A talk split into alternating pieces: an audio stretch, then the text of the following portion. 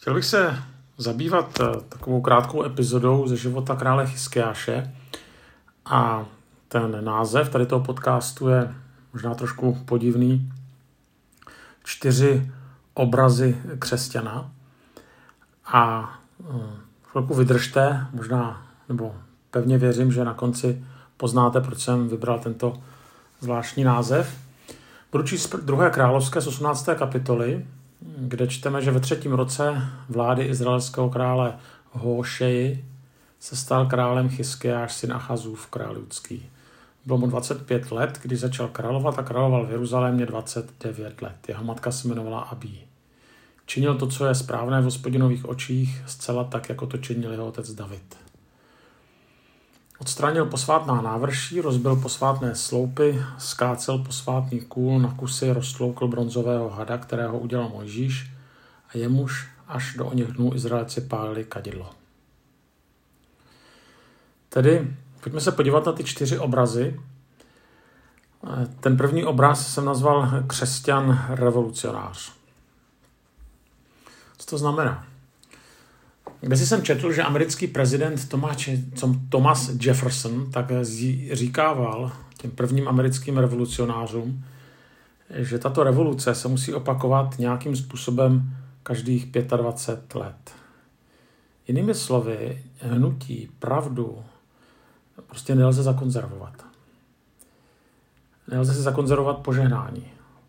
Nelze si zakonzervovat nějaký silný prožitek s Pánem Bohem v tom příběhu toho krále eh, Chyskiáše vidíme, že ten had, eh, který tedy pomohl Izraelcům na poušti a díky němuž Izraelci, hm, kteří se na ně podívali, nezemřeli, had, kterého si mocně použil kdysi pán Bůh, had, skrze nějž přišla mocná požehnání, tak najednou musí být rozbit.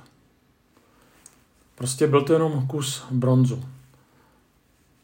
Zřejmě si ho Izraelci někde skovávali a pak ho začali uctívat. Najednou Chyskiáš zjišťuje, že Izraelci mají větší uh, jistotu v tomto hadu než Pánu Bohu a tak jeden z těch prvních kroků jeho náboženské reformy uh, byly takové, že tady toho hada, který byl pro ně tolik vzácný, tak nechá rozbít. Já i ve sboru, kde jsem, tak jsem zažil spousta hezkých věcí, rád bych si některé z nich zakonzervoval a ono to nejde. Zažil jsem některá, nebo měl jsem, myslím, některá kázání, která přinesla požehnání, jsem některé evangelizační promluvy, na základě kterých lidi uvěřili. Ale není to tak, že teďka to někam napíšu, tohle to kázání nebo tu promluvu, a na do smrti ho můžu opakovat a vždycky budou lidi reagovat stejně. Takhle to prostě nefunguje. Neznamená, že, nemůžu, že nemohu povědět stejné kázání, ale prostě není v něm automaticky ukryto požehnání. A tak dále. Určitě vy máte některé momenty, které jste zažili, kdy, jste se, kdy se vás Bůh dotkl, skrze kázání, skrze hudbu, třeba skrze nějaké místo, ale když potom to kázání nebo tu hudbu nebo na to místo přijdete znova, nebo se stejnou modlitbu modlíte znova, tak automaticky to požehnání prostě nepřijde. Mimochodem takhle se taky tvoří tradice, že něco přinese požehnání, člověk se potom na to upíná stále znova a znova, uvízne ve starých dobrých časech, zapomene na to, že třeba znova a znova zápasit o to, aby Bůh nově mluvil. A tak člověk by si někdy rád našel patent na to, aby se některé situace kdy Bůh mluvil, opakovali, ale ono to prostě nejde. Znova a znova člověk musí vstupovat do zápasu, aby se Pán Bůh k našemu snažení přiznával. Samozřejmě církev, náš život křesťanů, tak stojí na neměných principech Božího slova. Opírá se o toho, který je stejný včera, dnes a na věky, ale to neznamená, že církev má být stejná včera, dnes a na věky řečeno o Ježíši Kristu, ne o církvi. A co tedy znamená nová revoluce? Určitě ne, že se všechno obrátí vzhůru nohama, ale já mám na mysli křesťan jako revolucionář, jako křesťan, který vlastně znova ohmatává základy, na kterých stojí jeho víra, jeho život. Jsem kde se, kde se četl takové přísloví, že Bůh nemá vnoučata. Konkrétně to znamená, že každá generace, ale i každý člověk musí najít své vlastní spojení s Bohem. Je totiž snadné něco dělat a vlastně ani nevědět proč. Nebo to dělat jenom proto, že se to tak prostě dělalo vždycky. Nebo že se to ode mne očekává. A pak jenom něco slepě kopírujeme, aniž bychom věděli proč. A z křesťanství se pak stává jenom památka na to, co bylo kdysi velkým dobrodružstvím víry. Tak to byla revoluce, jako křesťan jako revolucionář. Potom je tady obraz bojovníka. No, možná, když čteme ten příběh Chyskiáše, tak eh, nám hned nedojde, že to, co udělal, tak mnoho lidí muselo hodně rozlobit, že byli vytočeni, že, že jim rozbil něco tak posvátného, jako byl bronzový had. Síla tady toho příběhu je, že v určitém momentu se Chyskiáš musí střetnout ze zlem. S něčím, co není dobré. Já jsem slyšel takový citát, lidé nechtějí slyšet kázání, která se jen přesouvají ze studovny přímo na kazatelnu. Ježíšovo slovo, boží slovo vychází ze střetu se zlem ve světě. Tak já samozřejmě nechci podceňovat studium, nechci podceňovat, když člověk přemýšlí o božích tajemstvích, ale zároveň to nestačí. Ona se musí i žít. Prostě až k něčemu dojde, něco mu dojde, něco mu Bůh ukáže, ale on nakonec musí vykročit. On musí něco risknout. On se musí postavit tváří v tvář realitě a konat. Někdy se v církvi říká, že kazatelé, misionáři, nebo lidé, kteří pracují v církvi nebo na plný úvazky, tak jsou mimo realitu, že nemusí chodit do práce. Myslím si, že někdy to je pravda, na druhou stranu si taky myslím, že mimo realitu se může dostat každý člověk, že to hrozí všem. Mimo realitu se dostaneme, když se začneme bát střetu ze zlem. Nebo to se bojíme všichni, ale spíš, když se mu začneme vyhýbat. Když se začneme vyhýbat nepříjemným věcem. Když se začneme vyhýbat svědeckému životu. Je zajímavé, že největší teolog všech dob, apoštol Pavel, tak nepsal svoje epištoly někde v učebnách, někde v závětří od tohoto světa, ale ve střetu se světem. A ten, nad jehož spisy dumají celé generace akademiků, akademikem nebyl. A to neznamená, že by byl omezený nebo nevzdělaný. Prostě jenom to znamená, že to, co psal, tak nevycházelo z nějakých umělých problémů, ale ze zcela konkrétních situací, které připravil život. A asi proto Pavlovy spisy po tolika letech nestratili nic na své aktuálnosti.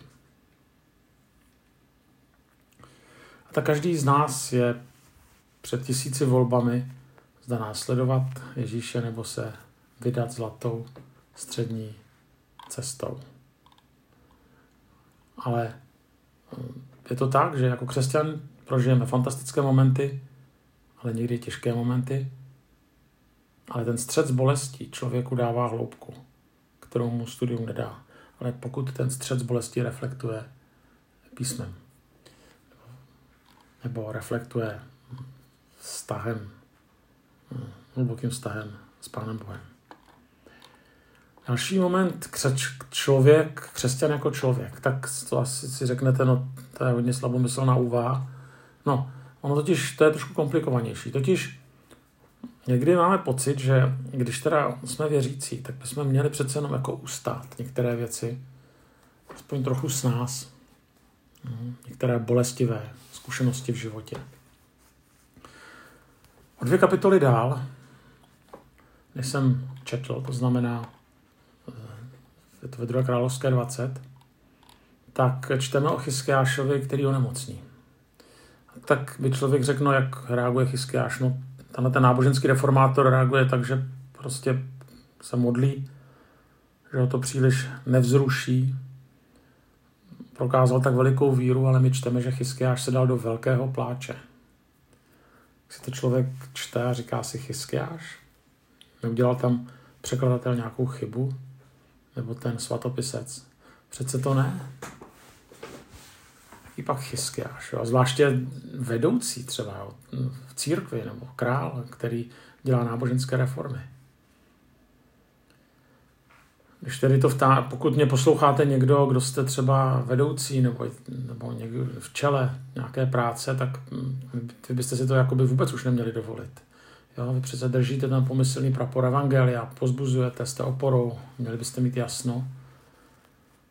No, ti, kteří, ve, kteří jsou vámi vedeni, ty by měli pochybovat a velmi zaplakat slovy tedy druhé královské, ale ten, kdo vede, nemůže. Představte si třeba vašeho kazatele, kdyby za váma někdy přišel a řekl by, že dneska nebude večeře páně, protože jsem se pohádal s manželkou a prostě nedali jsme to dohromady. Nebo trápím se s nějakým hříchem, dneska nebudu kázat nebo nebudu vyslovovat večeři páně. Asi bychom se divili, stejně tak bychom se divili, kdyby nám kazatel řekl, že pochybuje o své víře, protože kdo jiný než kazatel, starší, vedoucí, tak má být symbolem stability a ne se potácet v nějakých pochybnostech nebo dokonce hříších. Samozřejmě my víme, že to tak není, ale někdy podvědomně od těch, kteří jsou v čele, tohle to očekáváme. A někdy to očekáváme od takzvaných skutečně znovu zrozených křesťanů. A když slyším některá silná prohlášení eh, některých křesťanů, tak si říkám, že bych je chtěl znát v soukromí, jak vypadají, jak se jak prožívají třeba svoji nemoc nebo své zápasy třeba v rodině. Neměl by křesťan být někdo, kdo, když se na ně, když na vás někdo zařve, utrhne se na vás, pokud jste tedy křesťani, tak mu, vy mu tak hezky odpovíte a zeptáte se, jestli by na vás nechtěl křičet, křičet ještě víc.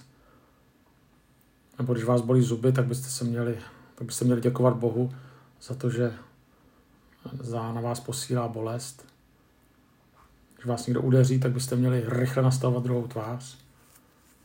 Asi cítíte, že tady to je přitažené za vlasy a že vlastně nakonec i o Ježíši Kristu čteme, že mu nebyly cizí naše slabosti. Samozřejmě mimo hříchu. Ale Ježíš prostě trpěl, pakal, zápasil, byl v lidském těle. Tak je někdy smutné, že to někdy v církvi máme příliš rychle vyřešené a předstíráme, že nás se tyhle ty zápasy netýkají. Ale nejsme bohové, jsme lidé. To, co je úžasné, že i tady s těma bolestma můžeme přicházet před pána, takový, jaký jsme. A i před své blízké. Myslím si, že ani ti by nás neodsoudili. Poslední je obraz mystika. Tak jsme měli obraz revolucionáře, bojovníka, člověka, mystika. Když čteme o Chyskiášovi, tak vidíme reformátora, ale on to byl zároveň velmi zbožný muž, o kterém je psáno, že se modlil, že se dotazoval hospodina. Je to jakoby na pozadí tady toho příběhu, ale zároveň je to vlastně klíčová výpověď o tomto králi. Totiž když nás hodnotí lidé, když hodnotí naši spiritualitu, tak nás hodnotí podle čeho? No podle toho, co je vidět. Jak jsme plní, jak sloužíme, co děláme, jak vychováváme děti a tak dále. To je sice v pořádku, ale samozřejmě nikdo nás nehodnotí, jak se modlíme, jak trávíme čas s Pánem Bohem. A samozřejmě nebezpečí je, že člověk se pak zaměřuje na oblasti, které jsou měřitelné, viditelné, vykazatelné a to jsou oblasti, které jsou důležité. Eh, zároveň to není to jediné. A, zároveň, a další věc je, že tyhle ty viditelné věci musí stát na určitém podhoubí. Eh, musí z něčeho vycházet. Představte si to jako třeba ve sportu. Jo? Tak samozřejmě ty sportovci jsou hodnoceni po, více méně jenom podle toho, jaký podají výkon při zápase nebo při nějakém závodě. Ale všichni dobře víme, že aby podali dobrý výkon při závodě, který je vidět, tak musí trénovat. Ale to nikdo nevidí, jestli trénovali. A podobně to je s duchovním životem. A to, co je vidět, je samozřejmě důležité. Je to hodnotitelné. Ale ne, nemá to kvalitu, nebo nemá to hloubku, pokud zatím není i můj osobní zápas o požehnání. Prostě je to náš vnitřní život, který rozhoduje o tom, jak jsme schopni se vyrovnat, anebo také nevyrovnat s úspěchem, s kritikou. A bez duchovní kázně nebo bez vnitřního života tak velmi rychle vyplavou na povrch duchovní démoni, kteří zlikvidovali mnoho křesťanů, mnoho služebníků. A co to konkrétně je, co jsou ty duchovní démoni? Teďka třeba mám na mysli no, určitou službu, třeba v církvi, nebo nejenom v církvi, mimo církev, anebo i takový démony, který se projevují ve vztazích. No, může to být pícha, negativismus, cynismus, zaujetí sebou samým, zahořklost, sebelítost, mělkost, povrchnost. Richard Rohr napsal, že lidé s vnitřní duchovní autoritou a vyspělostí instituce, jako je církev, ohrožují. A ptá se proč? No říká, no protože nejsou až tak závislí na systému a na organizaci. To neznamená, že na církev kašlou, ale jsou na ní závislí. A tím jim mohou něco dávat. Jsou její součástí, samozřejmě, ale to je něco jiného nezávislost. Závislost na systému.